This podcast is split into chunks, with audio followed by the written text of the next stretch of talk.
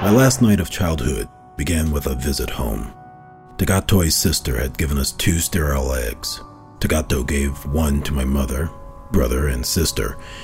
She insisted that I eat the other one alone. It didn't matter. There was still enough to leave everyone feeling good. Almost everyone.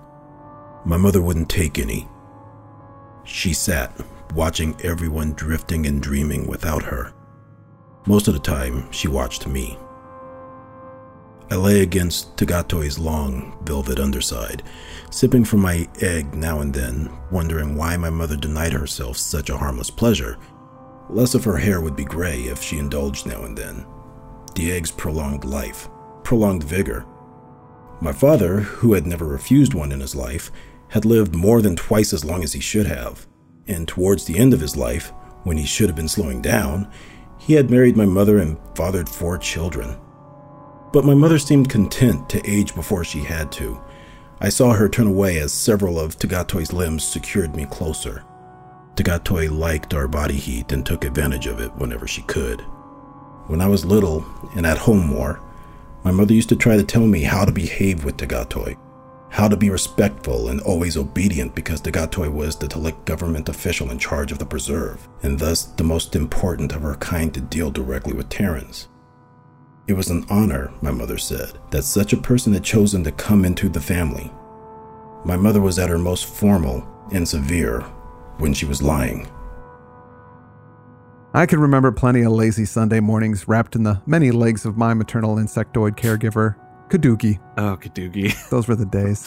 Where do I get my hands on these eggs? That's what I want to know. they get you high and they make you younger. I know. It's like some kind of bizarro meth or something like that. It's beautiful. What is that? All, all that nonsense we just heard? That was the introduction to Bloodchild, a short story by author Octavia E. Butler, a strange, weird science fiction story that Lovecraft couldn't and maybe wouldn't have read because it was hmm. produced long after his death. I think this story would have freaked Lovecraft out a bit, but I think he also would have loved it. Yeah. Or aspects of it, at least. Of course, the Lovecraft that could have read this story, you're right, would have to be an alternate history Lovecraft, since the author, as we know him, died in the 30s. This story was published in Isaac Asimov's science fiction magazine in 1984. So this is a 94 year old alternate reality Lovecraft that reads it. and this Lovecraft has long since discarded his racist views. He grew out of that. And your average person really only knows him from Hollywood Squares. But he is a big fan of Octavia Butler, the 94 year old alternate reality. Word on the street is that it is Black History Month. Yes. And all month we will be covering black authors who dip into the world of horror, science fiction, or the weird. And I'm so glad we're doing it because this story is awesome. And I'm so glad it got recommended to us. Yeah. Uh, we've also got a fantastic reader this week, Andrew Weary, who is making his debut on the show. And we gave him a doozy because there's some weird sci fi gobbledygook language. But we also have a sponsor this month the book Pulp Sonnets. This is the exact kind of thing the big sonnet is always trying to keep people from hearing about. you got Shakespeare, Edna St. Vincent Millay. They've got a good thing going with all the weddings and the funerals. They don't want you to know about the kind of sonnets people are talking about on the street. Yeah. But we're not afraid of big sonnet here at the show. No way. And that's why we want you to know about this book, Pulp Sonnets. Pulp Sonnets is a collection of sonnets by author Kate Sherrod. This is a lovely read and a good looking book to boot. Each chapter is a day of the week, but with a theme. So it's Mystery Mondays, Terror Tuesdays, Western Wednesdays. And I don't know how much poetry you consume, but this book has roused my hunger for sonnets. and Lovecraft himself, he was a poet and a lover of poetry, so it seems quite apropos. Let's give folks a sample. Uh, this is called Message in the Bones. Down in the deepest depths where sight was not, though eyes might be as vast as car hoods, dwelt a lonely being, far from where the hot and sulphurous water rose. She barely felt the cold primordial, her senses tuned to other stimuli that she might reach and grab and then dismember her strange food, then make of it her art, that she might teach her unborn spawn her ways of living, for she knew that she was soon to perish. Years became millennia as ever more of her descendants conquered over beers. One day, young Noah Prentice saw and knew exactly what she needed him to do. That's actually got some imagery that's related to today's story. Yes, it does. And it's a very creepy sounding sonnet. And that was that uh, that was Rachel Lackey reading that. That was my lovely wife Rachel uh, uh, popping that bad boy out. Think she could do another one? I think so. Yeah, this one's called Bros Time of the Month. It has a kind of special significance to us. Well, to you. Chad, bitten on the shoulder at age 10, did not begin to howl till puberty o'ertook him. We first saw the problem when he yanked the fillings from his teeth. I'm free. Each full moon thenceforth brought us terror and a lot of naked Chad tales to be told at parties. Every escapade we planned risked ruin due to his condition. Old, it got plumb ancient. Then things just got worse. Some player shot him full of silver, dead, but that freed none of us from his damned curse. A werewolf buddy's bad enough, but dread more so the ghost that monthly grows ghost hair and fangs and scares off ladies with his stare. Ghost werewolf, your dreams have come true, Chad. Yes, I love it. That is both beautiful and powerful. And you know, I think that sonnet actually raises a little awareness. There at, th- something people might not know. There are a lot more werewolf ghosts than there are werewolves. Oh, true. But, you know, people can't see them, so it's just out of sight, out of mind. That is And, true. You know, that's really tragic. I'm really glad that Kate wrote that sonnet. you know, I just watched that movie Hidden Figures, which is good. It's about Katherine G. Johnson, Dorothy Vaughan, and Mary Jackson, who were mm-hmm. black women. Oh, right, yeah. Worked at NASA and were crucial to getting John Glenn into space. Right. I really recommend people seeing it. I do wish they had covered some of the other hidden figures of that era, namely all the werewolf ghosts who helped us get to the moon. I mean, when you think about it, who wants to get to the moon more than a werewolf? True. Who understands flight better than a ghost? wow. Just follow the money. That's all I'm saying. It's all in there. yeah, it's right there. Follow the money. But for more, but for more of those wonderful sonnets, I mean, it's a whole book chock full of them. Pick up Pulp Sonnets by Kate Sherrod. We'll put all the links up on our show notes. Get the paperback, get the ebook. It supports great writing. It supports this show. And it's a nice kick in the pants to Big Sonnet. Yeah. That's Pulp Sonnets by Kate Sherrod. Screw you, Big Sonnet. Now, before we get into the story, I want to talk a little bit about the author, Octavia Butler. We do have a lot of story to cover here today, so we'll keep this somewhat brief. What do we know about Octavia? Uh, well, she's, first of all, the most modern author I think we've covered on the show. She was born in 1947 in Pasadena, California. She won multiple awards for her work as a science fiction writer. This story alone, Bloodchild, was the winner of the 1984 Nebula Award for Best Novelette, 85 Hugo Award for Best Novelette, winner of the 85 Locus Award for Best Novelette, and the 85 Science Fiction Chronicle Award for Best novelette. Yes, that's right. In 1995, she became the first science fiction writer to receive the MacArthur Fellowship, nicknamed the Genius Grant. So that's pretty incredible. Hmm. But of course, in childhood, things weren't so rosy. She was the only daughter of a housemaid and a shoeshine man there in Pasadena. Her father died when she was seven, and her grandmother stepped in to help raise her. It was a very strict Baptist environment that she grew up in. Mm-hmm. She was terribly shy when she was young, and she had issues with mild dyslexia. And so she spent a lot of her time away from other kids in the Pasadena Public Library, getting really excited about reading. She quickly found a love for science fiction and asked for her first typewriter when she was 10. Hmm. She could start writing. In her bio, it says she became unsure of herself for the first time at the age of 13 when her well intentioned Aunt Hazel conveyed the realities of segregation in five words. Honey, Negroes can't be writers. People were telling her she couldn't do it. Nevertheless, she persevered in her desire to publish a story. She even asked her junior high school science teacher to type the first manuscript she submitted to a science fiction magazine. She just kept going. Hell yeah. I found this interesting. At 12, she was watching the televised version of the film Devil Girl from Mars, and she was convinced that she could write a better story than that movie. Yes, she was right. she was right. She drafted what would later become the basis for her patternist novels, which are very famous. She attended Pasadena City College by night, won a college wide short story contest. From Wikipedia, it says she also got the germ of an idea for what would become her best selling novel, Kindred, when a young African American classmate involved in the Black Power movement loudly criticized previous generations of African Americans for being subservient to whites. As she explained in later interviews, the young man's remarks instigated her to respond with a story that would give historical context to that shameful subservience so that it could be understood as silent but courageous survival. Hmm. I think that idea links directly to the story that we're covering today. Yeah, yeah. So just to quickly finish off the bio, she continued to work and be involved in workshops. She got the attention of Harlan Ellison, who mentored her, as well as a few other folks. She broke through with a series of science fiction novels in the 70s and worked all the way through the 2000s. She is no hidden figure. She is one of the most respected and best-selling science fiction authors out there. Yep. Unfortunately, she passed away in 2006 at the age of 58. There's a lot more we could say about her, but hopefully we'll have some time at the end of the episode. Let's just get into the story. All right. The story starts off with a family on an alien world. Our narrator is a young man or boy, not really exactly sure how old he is, called mm-hmm. Gan. He lives with his mother and a few brothers and sisters. His father passed away when he was young. He also lives with an insectoid alien called Tagatoi. She belongs to this race called the Tlic. She doesn't live with them as much as uh, she visits a lot. You know, she's got a house somewhere else, but she comes there and hangs out with the family all the time. Tagatoi is a politician in charge of the Preserve, which is where all the humans, or Terrans as they call them, live. Right. And at first, I didn't realize this isn't Earth. Yeah. I thought that this was Earth and we'd been, we'd been invaded, but later you find out that this is a colony that's fled Earth. She shows up and gives them unfertilized Talik eggs, which they drink up and then they get high on. And the eggs also have the added benefit, like you said in the beginning, of keeping you young and doubling the human lifespan. It's pretty clear without having to overtly say it that this is an occupied people. They are not free, and the eggs are their soma. Right. You know, it's there to kind of keep them fuzzy and docile. Gan's mom says it's an honor to be part of Tagatoi's family, but Gan knows that his mother is lying.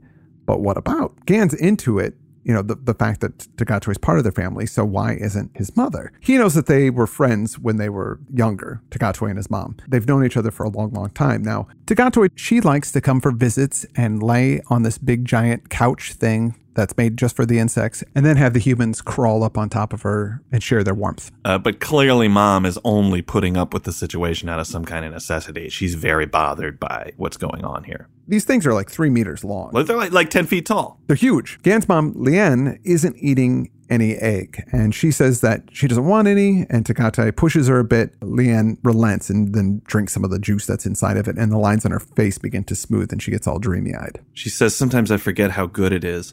And I feel so bad for her right away. You know, she's clearly resisting the only small way she can by refusing these eggs. Mm-hmm. Even that is so difficult because they do provide relief. So Tagatoi asks why Lien is in such a hurry to be old, and I'm thinking because she wants to die to escape this freak show. Yes, I know. And there's also this controlling aspect to that, right? Where it's like, hey, baby, I give you everything you need and you won't get pretty for me.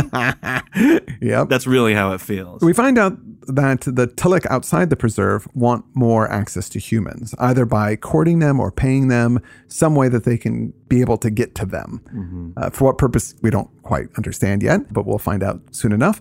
Many Tullik were desperate for humans and they were willing to do whatever they had to to get access to them. But this new system with the preserve stopped human families from being split up and on occasion, Gan was able to see the outside world and the desperate stares he got when he was with Tagatoi. Gan's mother would say to him, Take care of her, meaning Tagatoi, as in she's the only thing protecting us from the outside world. who knows without her maneuvering what would happen to them. It's odd because it seems like they are allowed their dignity. They're allowed to stay together as families, the humans. Mm-hmm. But is this because the, the Talik have respect for them or is it because they are a rare thing that's been commodified? They're trying to keep them scarce so they can use this for political leverage over all of the rest of the Talik. Could be. It seems like there's a class system happening based on these humans within the alien society as well. So Tagatoi lets Gan down out of his out of her arms, tells his mother to, you know, come come warm me. And so she crawls onto the couch with this insectoid creature. Again, it's really big and has lots of legs and this whippy tail with a little stinger on the end. And when Lane gets in, Tagatoi stings her with the tail right in the leg, and it draws a little blood, and she cries out and says, mostly in surprise because the sting doesn't usually hurt, but it drugs you up. I mean, this is like giving somebody an injection against their will, though. Yeah, She she wasn't asking for it, so whether it hurts or not, it's still violent. Yeah. So Gan's mom, in her drug induced stupor, says that Tagatoi can't take her son from her. Nothing can. And Tagatoi says, oh, she wouldn't and nobody can. She totally humors her. Sober, she wouldn't have permitted herself to to talk about this kind of thing, but because she's been drugged up a little, she starts saying things that he thinks she'll be humiliated by the next day. But clearly, the mother has made some kind of deal, and is it's made her sick. This deal, Yeah. you know, and that's why she's resisting taking the egg. That's why she's resisting participating in this uh, happy family. When Lien was young, Tagatoi introduced her to Gan's father, and she promised one of her children to Tagatoi and not to go to some stranger. Right. And the Tlic seem to have a much longer lifespan than humans, but Tagatoi was going through some adolescent stage of growth right when Lien was as well, so they grew up together in that sense. Yeah. And became best friends as children. Lien even says in this moment while she's drugged up, I should have stepped on you when you were small enough. Although I don't think Tagatoi was ever small enough for her to do that. Yeah. Clearly, she's drunk enough on the egg stuff to be honest about how she feels. It also seems like the marriage to this man was somewhat arranged as well. Yeah. He, he was a lot older than her by virtue of the drinking the eggs. Yeah. And even though she was, through her son's perception, happy with the marriage, it was the insect that introduced them, you know? Right. There's a price for living in this preserve, which we learn is that you have to give up one of your children for the ability to live here. But they don't, but, not, but for what, we're not sure exactly. She was going to use Gan's older brother, but Tagatoi thought it would be better if she was around the whole time from birth. So when Gan was born, Tagatoi was holding him minutes after he was born. He doesn't know a life without her, They're very close. this insectoid lady. And his sister loves Tagatoi as well. She actually wishes that she had been the one chosen, not her brother. That older brother, uh, he seems pretty angry toward the Talik. A little rebellious, but he won't talk about it much. He does make sure he gets high with everybody else. He always gets his share of the egg, though. While they're getting Lien ready for bed and her second stinging, uh, Tagatoi hears something. Yeah, they want to go check it out outside. There's a paragraph here that struck me. It says, I left my sister and started to follow her out the door, though I wasn't very steady on my own feet. It would have been better to sit and dream, better yet to find a girl and share a waking dream with her. Back when the Tlic saw us as not much more than convenient, big, warm blooded animals, they would pen several of us together, male and female, and feed us only eggs. That way they could be sure of getting another generation of us, no matter how we tried to hold out. We were lucky that didn't go on long. A few generations of it, and we would have been little more than convenient, big animals. Wow. So they, they've allowed them some kind of dignity in these family things. Otherwise, they would have just been the way that we stuff cows full of, you know, force feed Yeah. animals and just keep them, you know, fill them full of antibiotics and force feed them so we can, can harvest them. That's what they could have become. Anyway, I'll just leave that there. Something to think about. They check on the disturbance. They go out and they see it's a human who is trying to make his way to a call box, but is very ill. Mhm. He's a young guy, dangerously thin. She says to Gan, you don't want to see this. It will be hard. I can't help this man the way that his Talik could. So Tagatoi wants to send Gan to go get help, but he insists on helping her, so they send his brother. Yeah, the brother is stronger and probably could have helped out better here holding this man down, but Tagatoi relents, lets Gan stay. She tells the brother to go get the Tlic that this guy's companioned with. I don't know what you would call Yeah, it. sure. The man's name is Bram Lomas. They bring this man into the house, and Tagatoi tells Gan to go out and kill a large animal for the farm and bring it in. Yeah, Tagatoi's getting him all stripped down, ready for some kind of surgery or something, and says, you know, you got to go kill one of the livestock, which he's never done before. So Gan goes into the kitchen and gets a gun that his father had hidden. Now, guns are illegal on the preserve, but they have a few hiding around the house. And there are some hints that human and Talik relations weren't so friendly in the old days. And he, Yeah. when he gets the gun, it's with some trepidation, but he mm-hmm. does it and he goes and kills the ant, the caged animal with it, which is called an achti. And then he brings it into the house. And this achti is a big breeding male, so his mother's not going to be happy about it. But it's the right size for whatever it is they're doing here. He lays the animal to the side and he actually offers a knife to Tagatoi. But the insect lady has got her own way of doing things. It says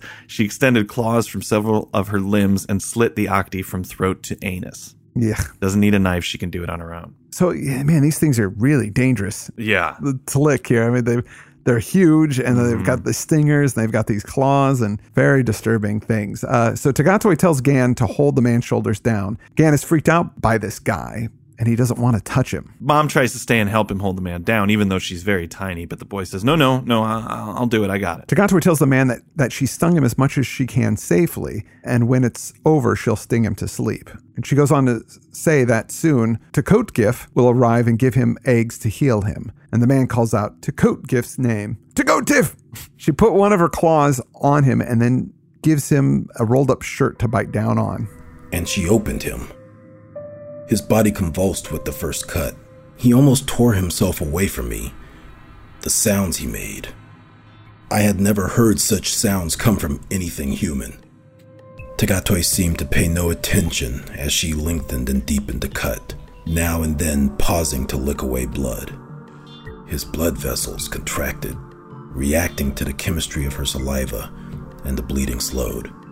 I felt as though I were helping her torture him, helping her consume him. She found the first grub. It was fat and deep red with his blood, both inside and out. It had already eaten its own egg case, but apparently had not yet begun to eat its host. At this stage, it would eat any flesh except its mother's, let alone it would have gone on excreting the poisons that had both sickened and alerted Lomas. Eventually, it would have begun to eat, by the time it ate its way out of Loma's flesh, Lomas would be dead or dying, and unable to take revenge on the thing that was killing him. There was always a grace period between the time the host sickened and the time the grubs began to eat him. Tagatoi picked up the writhing grub carefully and looked at it, somehow ignoring the terrible groans of the man. Abruptly, the man lost consciousness. Good. Tagatoi looked down at him. I wish you Terrans could do that at will. She felt nothing. And the thing she held. Ugh. Ugh, yeah, it's pretty nasty uh, stuff there. So Tagatoi starts pulling out these grub like worms, 15 centimeters long, and she puts them in the carcass of the dead animal. This is essentially a C-section that she's performing, and these are young Tlic maggots. She pulls out a few of them. She says, uh, One more, I think. Perhaps two. A good family. and a host animal these days, we would be happy to find one or two alive. She glanced at me. Go outside, Gan, and empty your stomach. Go now while this man is unconscious. So Gan goes outside and throws up because this is freaking disturbing to watch, and he's never seen anything like it. Right, and now we're starting to realize that this is going to happen to him as well. Yep. There's something about humans that make them such excellent host animals. It's almost a talent that we biologically have. Yeah. It's much better to use us than, you know, a cattle or anything like that. It says here, as Gan thinks about it, I had been told all my life that this was a good and necessary thing Tlic and Terran did together, kind of birth. I had believed it until now. I knew birth was painful and bloody no matter what, but this was something else, something worse, and I wasn't ready to see it. Maybe I never would be. Yet I couldn't not see it. This is going to cause a big change in how he perceives the world. So when he's out there, Takot Gif shows up and he tells her that she had seven babies and one of them is a male, which is kind of rare, I guess, with their species. And she asks about Lomas, the man, and Gan says that he's alive. So she seems concerned about him. Mm, I don't know if it's any kind of emotional concern or just yeah. out of necessity. He's her breeding apparatus. That's what's really good about this story is it's sort of ambiguous. You're not sure if these things are really manipulative or if they actually have feelings for the humans. Absolutely. Uh, his brother comes up to him and says, uh, "You found out more than you wanted to know, huh?" And Gan gives him this dirty look, and, he's, and he says, uh, "Don't give me one of her looks. You're not her. You're just her property." Gan realizes that he even mimics the expressions of Tagatoi, and he loves her, but his brother, who used to feel the same way, went through some kind of change in attitude toward Tag- Tagatoi around adolescence. And then Gan says, "Hey, look, Lomas called out for her for his uh, partner."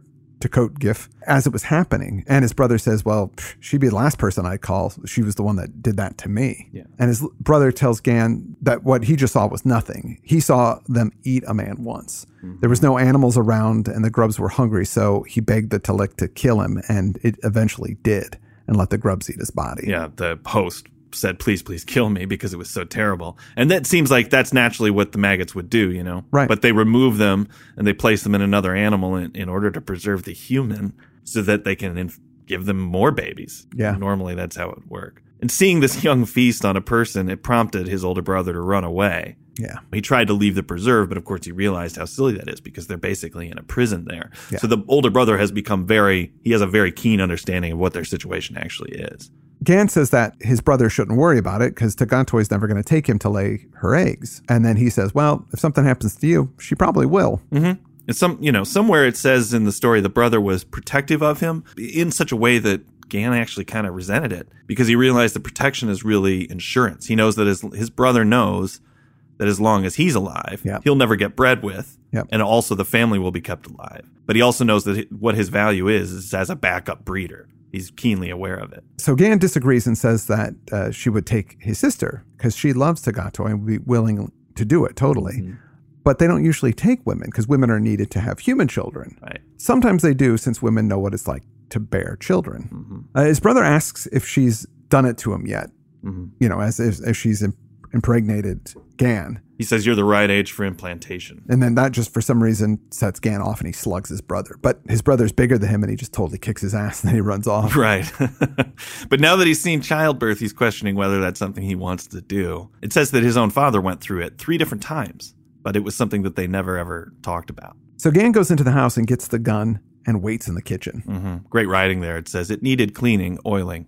All I did was load it. So Tagatoi comes in and sees him there. Yeah. Now this scene is very tense. She tries to console him a bit. she's sorry that he had to see what he had to see. I'm not sure if that's because of his emotional reaction to it and she's concerned Yeah. about his well being or if it's because, you know, she doesn't want him to be panicked about it because this is going to happen to him. Right. She assures him the man's going to live and they have this conversation. The boy says, I wonder if he would do it again. She says, no one would ask him to do that again. I looked into the yellow eyes, wondering how much I saw and understood there and how much I only imagined. No one ever asks us, I said. You never asked me. She moved her head slightly. What's the matter with your face? I loved this because even though the insects, they're very in tune with the humans, Mm-hmm. there are still things about us that are undoubtedly inscrutable to them. Right. I don't think they would probably understand facial expressions very well. Mm-hmm. But it also tells us that he's never expressed doubt before. This look that he's giving her is completely alien to her. So she asks him if he is going to shoot her, and then he doesn't answer. He just asks another question and asks her, What does Terran blood taste like? And of course, she doesn't respond to that. She just stares at him. Mm-hmm. And then he says, What are we to you? And she goes, You know me like no other does. You must decide. And then he points the gun up under his chin. Right. He says, I don't want to be a host animal, not even yours. And she says, uh, You know, you aren't animals to us. The animals we once used began killing most of our eggs after implantation long before your ancestors arrived. You know these things, Gan, because your people arrived. We are relearning what it means to be a healthy, thriving people, and your ancestors, fleeing from their homeworld, from their own kind, would have killed or enslaved them. They survived because of us. We saw them as people and gave them the preserve when they still tried to kill us as worms. And then she says, Would you really rather die than bear my young Gan? And he didn't answer. And then she says, Shall I go to your sister? And he says, Yes. And she wants to do it. And then she goes, Okay, I'm going to do it tonight. And then she starts to leave. And then he realizes, Whoa, wait a minute. What's going on here? I did, this is happening too fast. Yeah. And he realizes he doesn't want it to happen to his sister. So he stops her and then agrees. Would it be easier to know that red worms were growing in her flesh instead of mine? So he says, Yeah, please don't do it. Do it to me.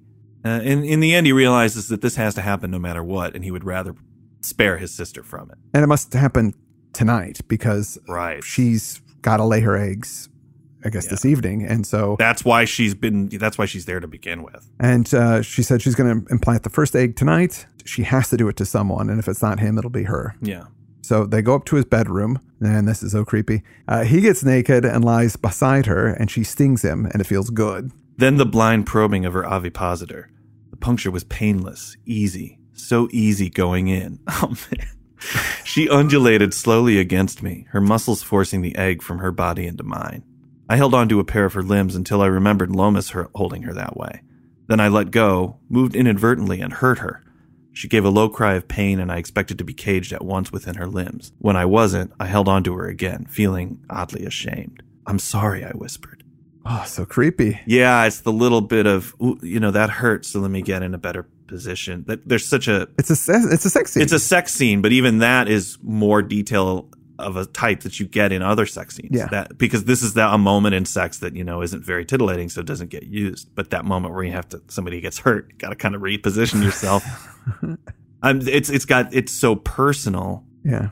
That's what really, and it's between these two species. Oh boy, that's a that made me feel very strange when I read that. And then he says to her while they're in this moment together, he goes, Do you care that it's me? And then she replies, You were the one making choices tonight, Gan. I made mine a long time ago. I chose you. I believed you had grown and chose to choose me. Yeah. Now, but seeing what happened to the sky, it freaked him out. She regrets that he had to see that. Terran should be protected from seeing. I didn't like the sound of that, and I doubted it was possible. Not protected, I said. Shown. Shown when we're young kids, and shown more than once. She looked down at me. It's a private thing. It has always been a private thing. You won't see it again, she said. I don't want you thinking any more about shooting me. The small amount of fluid that came into me with her egg relaxed me as completely as a sterile egg would have, so that I could remember the rifle in my hand and my feelings of fear and revulsion, anger and despair. I could remember the feelings without reviving them. I could talk about them. I wouldn't have shot you, I said. Not you. She had been taken from my father's flesh when he was my age. You could have, she insisted. Not you. She stood between us and her own people, protecting, interweaving. Would you have destroyed yourself? I moved carefully, uncomfortably. I could have done that. I nearly did. You will live now. Yes. Take care of her, my mother used to say. Yes. I'm healthy and young, she said. I won't leave you like Lomas was left alone. I'll take care of you.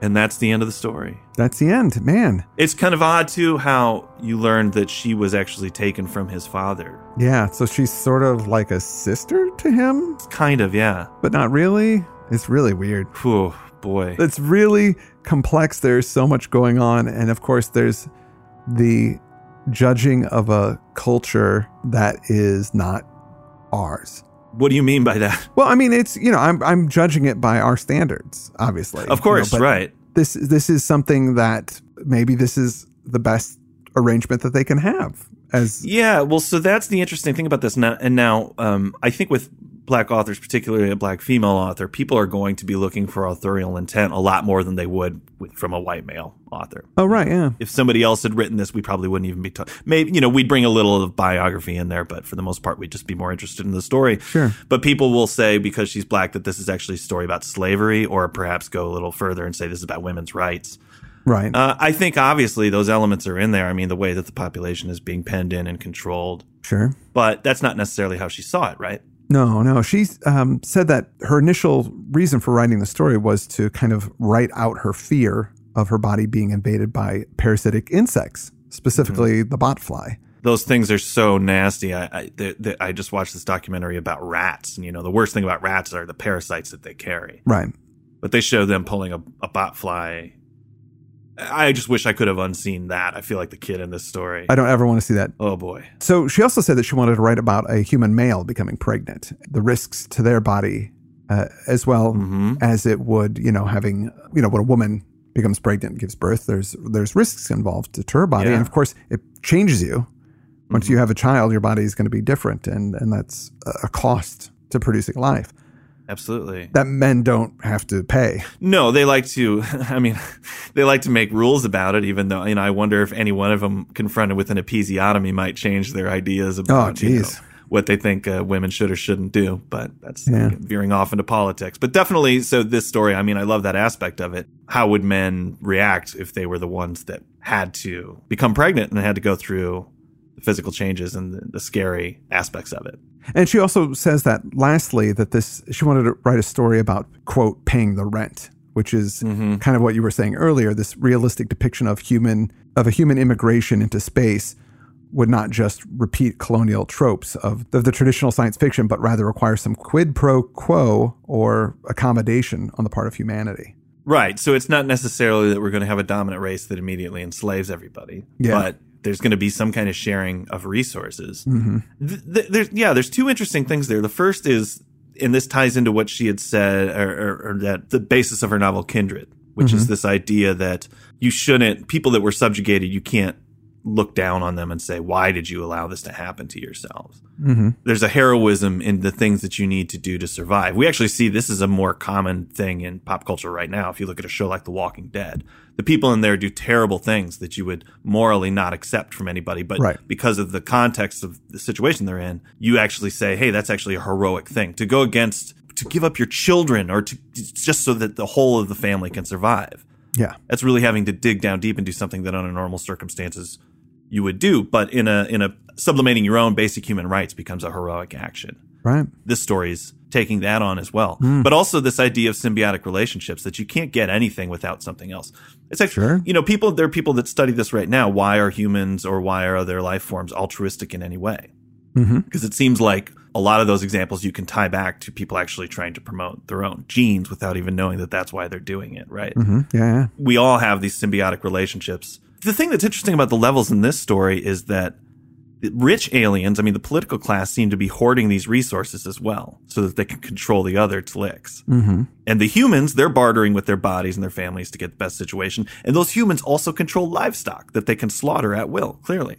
Yeah. So in these multiple levels, you know, who's who's in the wrong? Well, I I think the slave owners are in the wrong. You know, I want everybody to be free, but she's asking you to really question these ideas of good or evil, Right. Because it's not a very realistic situation. with this particular situation, it's not as clear cut. Well, we don't know, but from what we're given, it seems like the humans agree to this situation and it makes us look at our lives and wonder how much have we agreed to Absolutely. Right. how many corners have we had to cut how many things have we had to sacrifice so that we can get our house to get our food to pay our rent to be mm-hmm. able to clothe our children protect our our things yeah, it's quite a lot. People are willing to submit themselves to taxes. They're submitting themselves to being governed oh yeah by people that they met, they didn't maybe didn't even Vote for? or agree to, but they're doing it because that's the understood to be the sacrifice that you make. yeah All of these things are happening all the time, and so that's what makes this such a complex and interesting story. I think. An amazing story I, really brilliant i recommend everybody actually sit down and read this one it is I do too. it is rock Yeah. solid Thanks everybody who recommended it. Uh, really enjoyed it. Extra special thanks to our reader today, Andrew Weary. Thanks so much for jumping in and handling some difficult language. I want to thank our sponsor, Pulp Sonnets,